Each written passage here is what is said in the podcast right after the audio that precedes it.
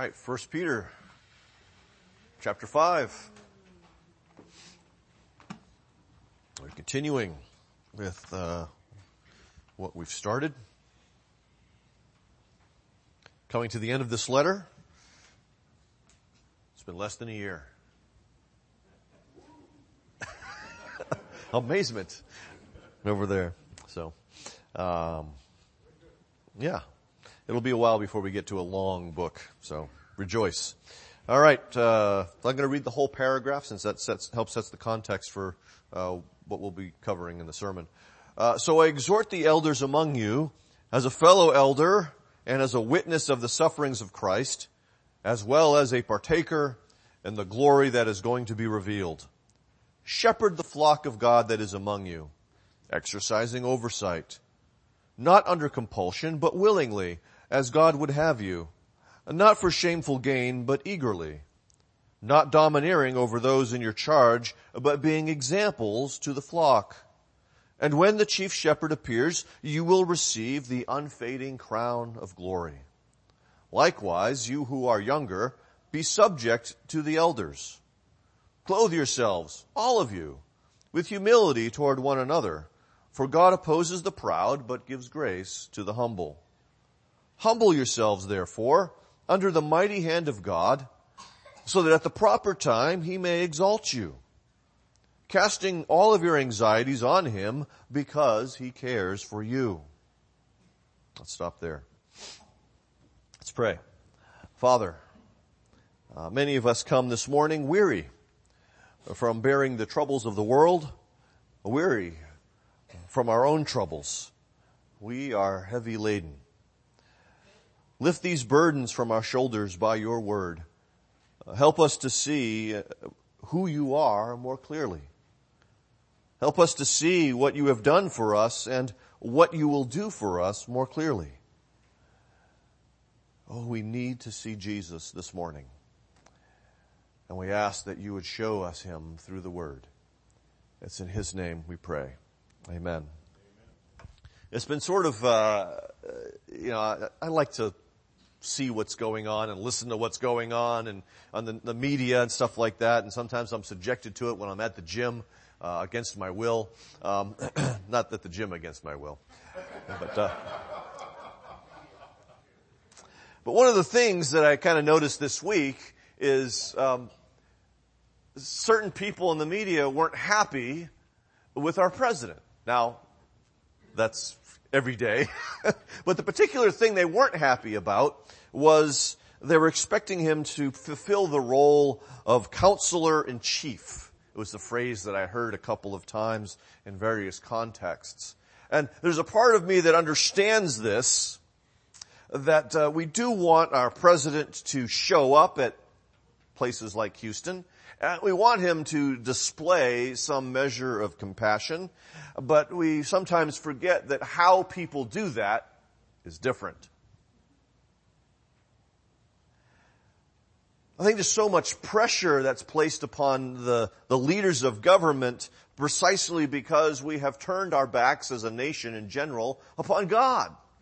And so part of it is, is that we're expecting the president and the governor and whomever to fulfill a role that ultimately God himself intends to fulfill. He intends to be the counselor in chief.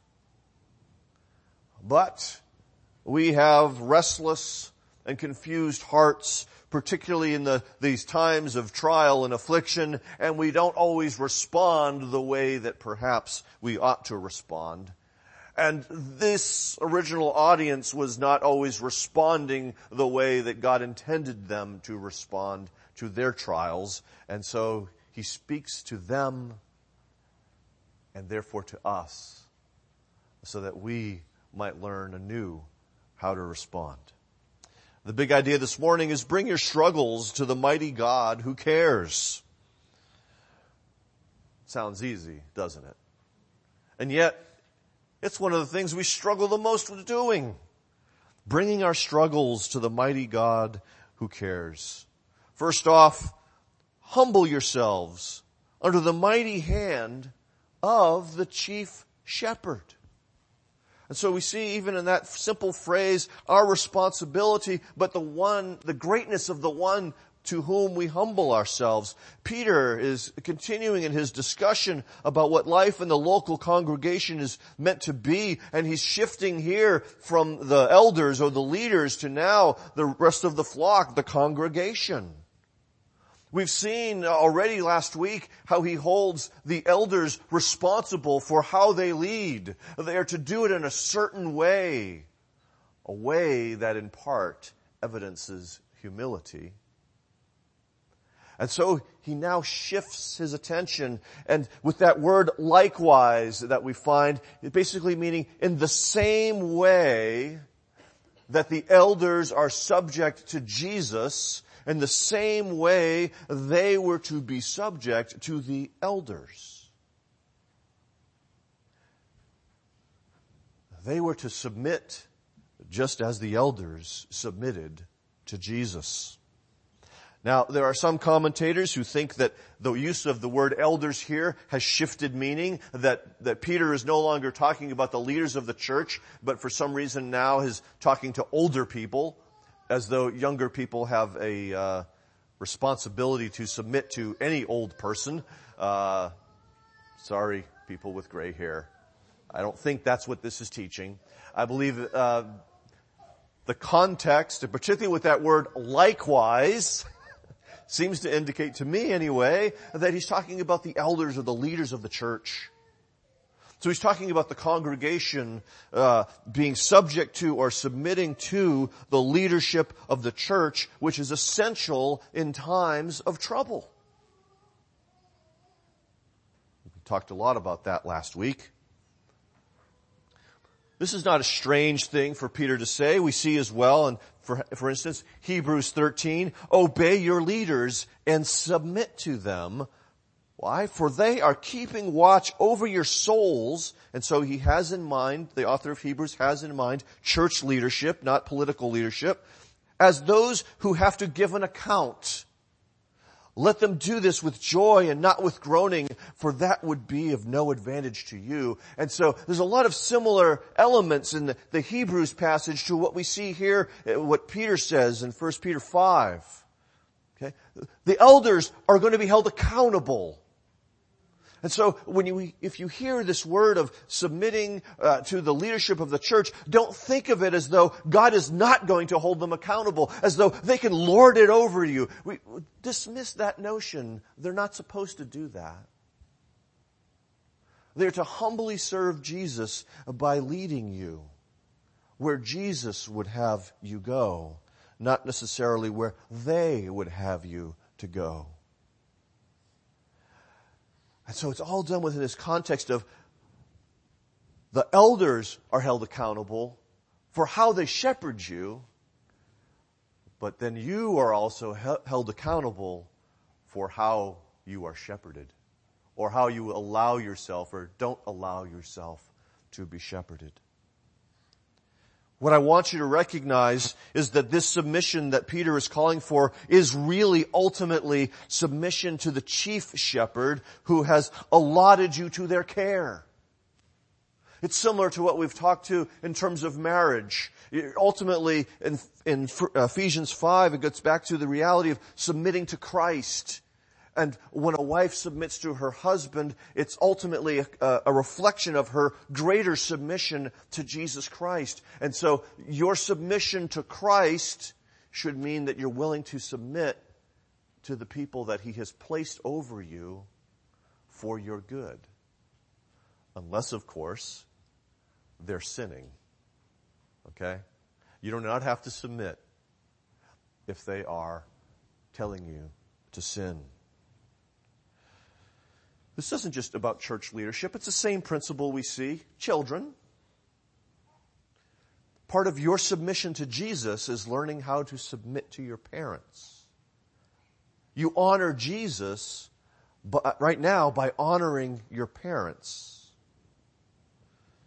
So, not only that, but we see that this submission is ultimately to the one who submitted to the Father for our salvation. Uh, the great shepherd of the sheep, the good shepherd of the sheep who submitted, who humbled himself even to death upon a cross. That's the one we submit to. He knows what submission feels like. He's experienced this. And he invites us to follow this path that he has laid for us. The opposite of submission would be grumbling and complaining. Because ultimately the problem is that we grumble and complain not merely against the leaders, but against Jesus. That's why I had Mike read Exodus 16. Did you catch that? They're grumbling against Moses, but God says you're grumbling against me because Moses was his mediator. And so when we grumble against those God has placed in authority over us, ultimately we're grumbling against God because he made a bad choice apparently. And who he has placed over us. And so we have to be very careful about grumbling because of whom we grumble against ultimately. This doesn't mean you can't go and talk to uh, someone in authority over you and say, hey, you know, I'm struggling with this. I'm having a trouble with this decision. There can be discourse. There can be conversation. What I'm talking about is the grumbling. And we all know what the grumbling is. I can't believe that idiot has did that thing. We all know what grumbling is. The muttering under our breath. The calling of the names. It's not just against the person in authority over you, but it's also against God. And so I'll say the same thing as I said before. Children, when you're grumbling against your parents or your teachers, the teachers need some help too. You're grumbling against God. When wives grumble against their husbands, and sometimes we give them just cause for that, but when we don't, God. When we grumble against our bosses, we're ultimately grumbling against God. And I think part of what this lays out is just our struggle with authority. This is a common problem for people. It is not an uncommon problem for people. Such that Paul had to tell the Philippians, do all things without grumbling or disputing, that you may be blameless and innocent, children of God without blemish in the midst of a corrupt and uh, a crooked and twisted generation. So, that's what they do. There's the grumbling and the arguing and the complaining. That's not what we're supposed to do as people who are being remade in the image of Jesus Christ who humbled himself, who didn't argue, who didn't complain, who didn't dispute. And so Peter goes a little further with this. He, he's gonna keep drilling down on this a little bit. He says, they were to clothe themselves or gird themselves with humility toward one another. And this is not just the lay people. This would include the elders. They were to clothe themselves with humility just as much as you guys are intended to clothe yourselves with humility. This is one, one of those one another passages. That means it's all inclusive. That means it's everybody. No one has a place to not or to avoid humility. But this idea of clothing yourself indicates the deliberateness. Why are you wearing what you're wearing right now? You looked at the options that were in your closet, either this morning or some of you maybe have laid them out the day before, we don't know. But anyway, you made a choice as to what you were going to wear. A deliberate choice. I'm wearing this and I'm not wearing that.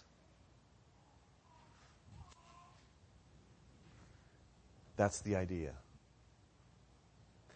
Humility is not automatic. It is something that in the midst of our circumstances we choose to clothe ourselves with because it's not natural to us. It's deliberate and conscious. Humility is so important because it's humility that promotes the submission that everyone is called to, to Christ and to His people. Because uh, humility is necessary because we don't have all the information. We don't have all the answers. And so as we look at a situation in the church, our humility will result in a lack of grumbling. It's our pride that results in the grumbling. We know better. We know better. When we often don't have all the information we need to evaluate the situation. Even the ones who make the decisions don't have all the information they wish they had in evaluating those situations.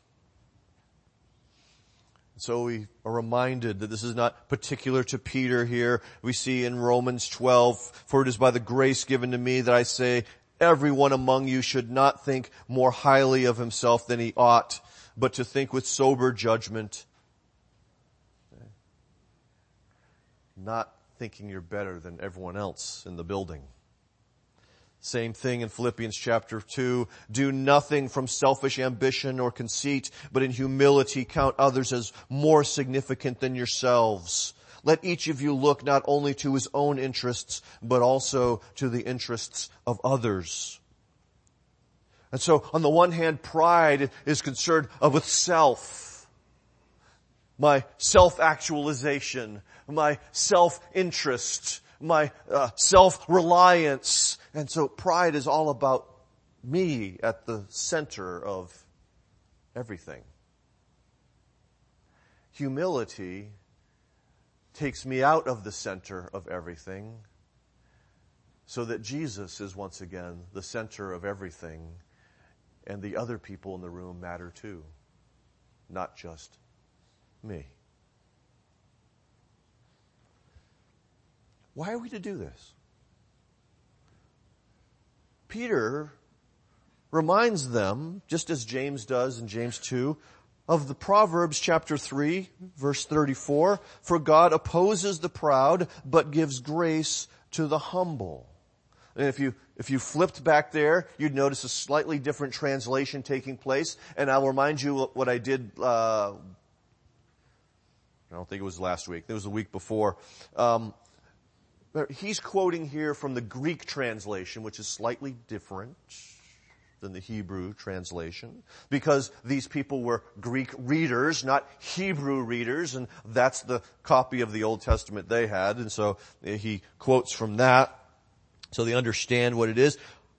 God opposes the proud, but gives grace to the humble. And so we see both the justice and the graciousness of God in this one little sentence. That God is just and that God is gracious.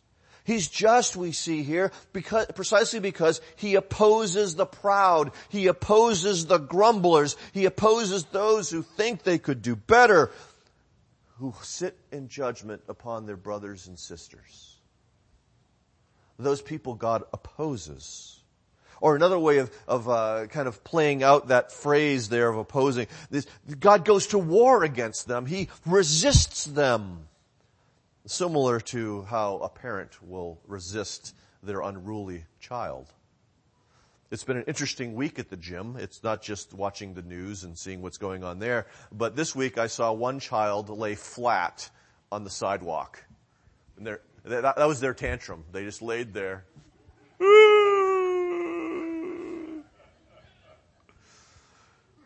then another child sat at, the, uh, right next to the sidewalk while his dad walked away. And I, and I could read kind of the lips, uh, the words on the lips there. Daddy, get back here. So often we're like petulant little children. When things don't go our way and we try to manipulate God, that is pride. That is ugly.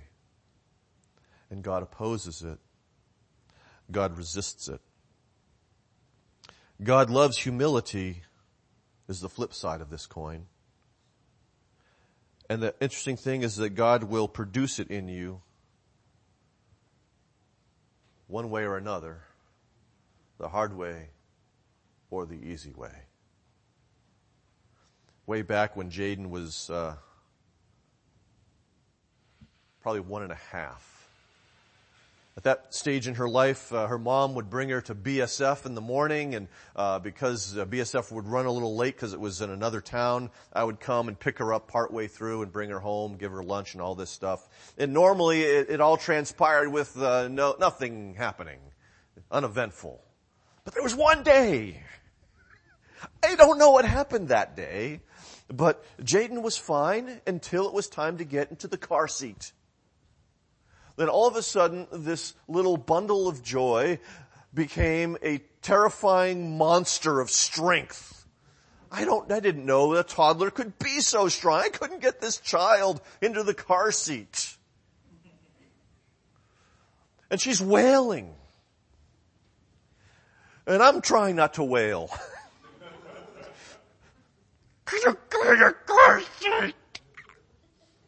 Thankfully, it was not 95 degrees and 95% humidity. It was only 85 degrees. And so I'm sweating all over the place, wrestling with this child, wondering when the police are going to show up because someone hears the screams coming out of my car. Because one way or another, I had to get that child in that car seat or we weren't going anywhere. Okay? God is so committed to you that one way or another, he's going to make you humble. Because Jesus was humble. And you can fight him, or you can say, Yes, Lord, and begin that process. Jesus, you were humble. Show me what it is to be humble. Make me humble. Help me humble myself. In part because I know you oppose the proud and give grace to the humble and I don't want opposition, I want grace. So help me to be humble. Help me. It's not only here in these three phrases, uh, you know, Proverbs 3, James 2, and here in 1 Peter 5, we see this, but in uh, Isaiah 66, all these things my hand has made. And so God's speaking as the creator of all things, and he says, and so all these things came to be, declares the Lord, but this is the one to whom I will look. To him who is humble, contrite in spirit, and trembles at my word. The one who knows he was made by God, that God is the ruler and the king, and submits to his proper authority as that. And so humility is the place of grace because it relies on Christ, the creator and redeemer, and not on oneself. Pride, on the other hand, tries harder. Pride, on the other hand, tries a new way. Pride, on the other hand, relies on self. But humility looks to Jesus for all things that are needed. And as if that wasn't enough reason, Peter then says, humble yourselves. He, com- he commands them Humble yourselves under the mighty hand of God. We tend to think of Jesus as meek, lowly, mild. Because during his earthly ministry he was, but that doesn't mean he wasn't mighty. And so the, the chief shepherd is indeed mighty. It's the mighty Jesus that we oppose in our pride. The mighty hand of God. Interesting. Exodus chapter 3. But I know that the king of Egypt will not let you go unless compelled by a mighty hand. So I will stretch out my hand and strike Egypt with all the wonders in, uh, that I will do in it. And after that, he will let you go. The proud person is going to be opposed by the same mighty hand, so to speak, that, that was able to oppress Egypt so much that they finally said to the Egyptians, get out of here! That mighty hand that pressed down on Egypt lifted up Israel. God is a mighty God, and He was able to do this.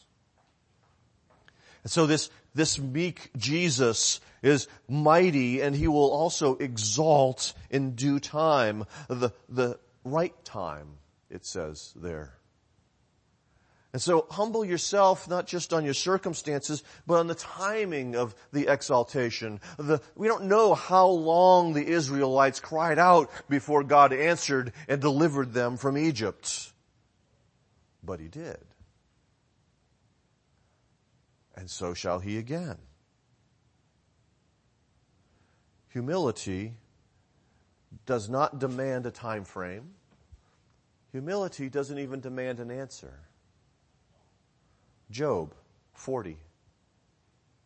When Job finally sees God after he's been complaining a bit for a while, Job answered the Lord and said, Behold, I am of small account. What shall I answer you? I lay my hand on my mouth. I have spoken once and I will not answer. Twice, but I proceed no further. It was humility that caused Job to finally stop his complaint against God. That caused him to finally stop saying, God, why is this happening to me? Show me where I'm wrong. What's the problem?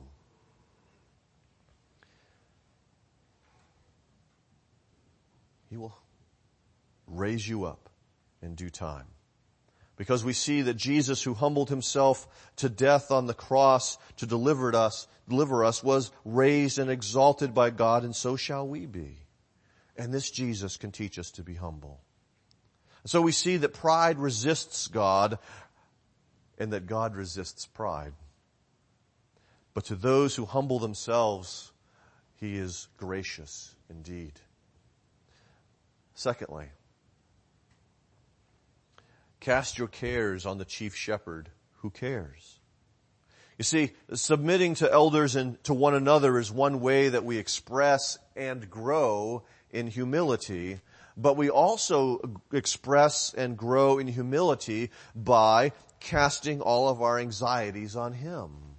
The, don't want to get technical, the grammar indicates that, that these things are connected. Okay? We're casting our anxieties on Him precisely because we don't have what it takes to deal with those anxieties.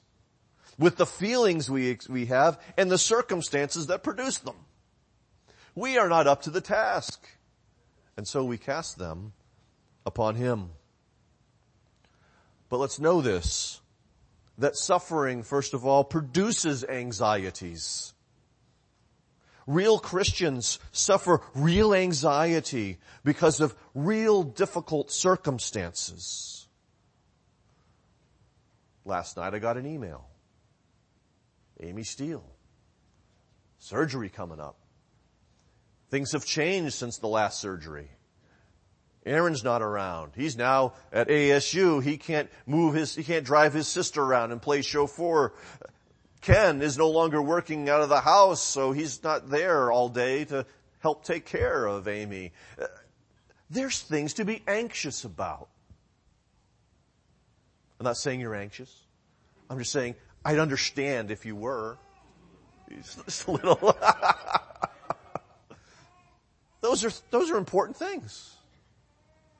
They're not little and insignificant and, and you're not sure how God is going to work all of this out. So real Christians can sometimes suffer from anxiety and anxieties. Let me just say this though, that's different than the mood disorder. Okay? We're, we're talking about something different than uh, general anxiety or uh, obsessive compulsive disorder, um, which for those people, when they experience anxiety, it's, it's something that's general. They're not really sure what they're anxious about, oftentimes. But uh, if they do know, uh, their, their anxiety is far above any real possible consequences. It's, in other words, it's, it's anxiety out of control. And this is a medical condition. It can result in sin. But that is not what Peter is talking about here. He's really addressing the, the specific anxieties that are tied to circumstances, kind of viewing life as though, as though God didn't exist or that God didn't care about you. What worry does is it expends spiritual and mental energy, but solves nothing. Some have likened it to a rocking chair, a lot of movement and no progress. I like, I like to think of it as the treadmill. You got sweaty, you got exhausted, and you went nowhere. That's what worry and anxiety do, do to us. They wear us out, but they don't solve a thing. And that's not what God wants for us. Humility says, I can't fix this. I can't handle this. I need help. Which is very countercultural. This is America. We live in the bootstrap nation. Self-reliance. And there's a degree in which that is uh, appropriate, as we see from, uh, if you if you look at uh, Galatians 6, each person should carry his own pack we recognize that there are burdens that are too great for someone to carry and we're supposed to come alongside when that happens and, and help them. But sometimes it is a lack of humility that says, I don't care how big this burden is, I'm gonna carry it by golly. And we don't allow people in. We don't allow God in. And I, and I think that sometimes our prayer time, it's, it's pride that limits what we share about our burdens. We're afraid of being looked down upon because we struggle with a particular sin, or we're afraid of being looked down upon as though we're somehow weak or something. Yeah, we're all weak. Just get over it. Okay? Pride keeps you from grace, remember? Humility asks for help. We are to keep casting those cares upon the Father until such time as He exalts us or addresses them. And so we're intended to keep praying about these things that are occupying our minds, uh, not just praying for them once as though that means they vanish into the ether. But why would we do something that seems so pointless and so effectual? And, and Peter reminds them because, okay, logical connector, reason for, He cares for you. Your circumstances may make you feel that He doesn't, but in reality, He does. It's important for us to remember that God is a Father who addresses us as His sons in Christ Jesus. He cares about us. Just as any parent, any normal parent, shall we say, cares for their children. Cares about them and takes care of them to the best of their ability. God does this he who has all ability and all wisdom, does this for his sons and daughters. Deuteronomy 8, for instance, know then in your heart that as a man disciplines his son, the Lord disciplines you. And the intention there is as a son. That's the kind of relationship you have with him. Hebrews 12, have you forgotten the exhortation that addresses you as sons? And so uh, God's care for us is a function of His fatherhood of His people. He cares for us as a parent cares for us, or for their children. And as we discussed a little bit in Sunday school, that means that sometimes parents let their children fail so they can learn. It doesn't mean that because God is your father, all's gonna be lollipops and sunshine. I mean, sometimes there's discipline and hardship and difficulty so that they can learn, they can grow. He brings difficulty into our lives at times to teach us as we were studying in Sunday school. These anxieties that we experience can be the door for us to the place of grace if in fact we see our desperate need. Met recently with someone who was struggling with this fact, uh, the hardship that they were experiencing, and I said, welcome to real life, where Jesus shows you how much you need Him. It's uncomfortable, it's scary, and it hurts, but finally it's real. You know how much you desperately need Him.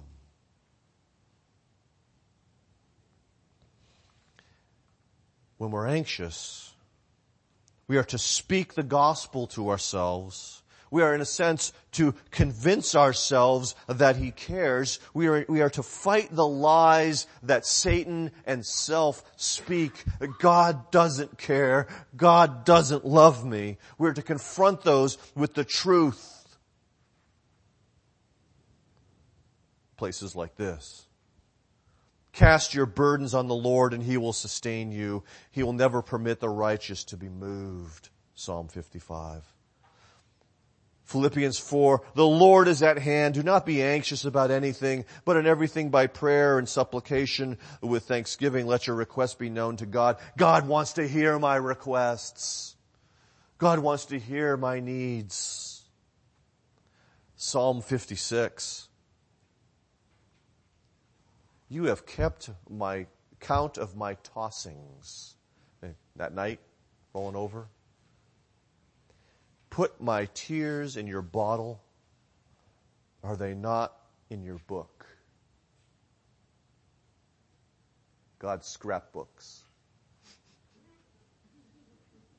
I mean, you know, we, we've got scrapbooks, so to speak, of the younger years of our children and the funny things they would do and all of that kind of stuff. God's scrapbook includes your tears, your tossings, your hardship. It's an example of his love and care for us. These things have not slipped his notice, but he has a genuine concern in them even when we don't realize it. Most children have no understanding of how much their parents care for them, especially teenagers. I'm not looking forward to the teen years. I was there. I didn't understand.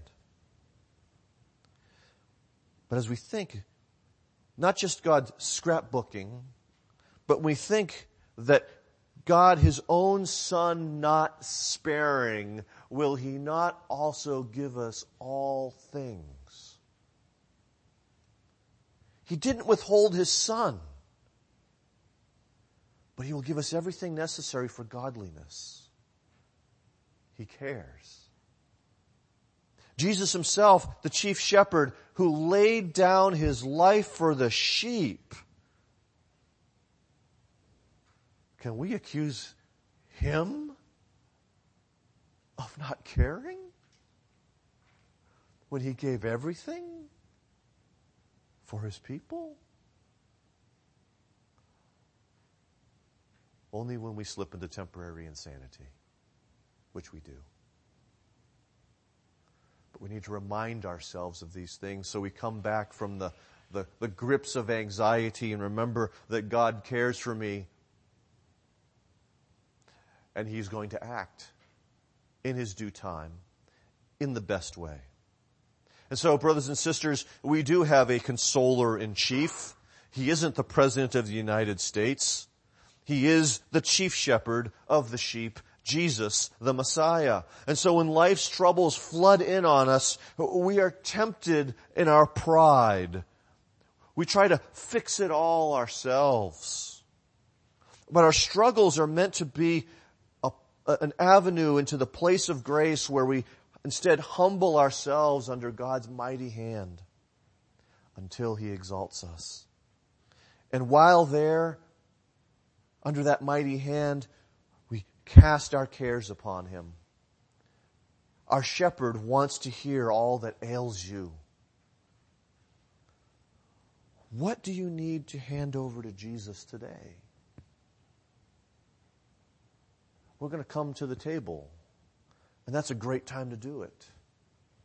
To hand over the things that are producing anxiety within your soul. And to be reminded that he whose body was broken like bread and blood that was spilt like wine cares for you.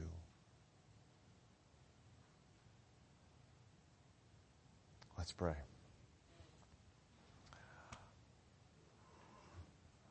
Father, we thank you for the gospel,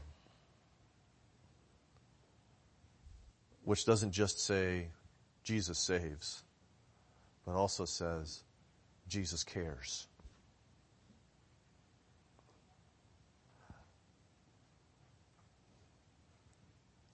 Help us, Father, to really believe that.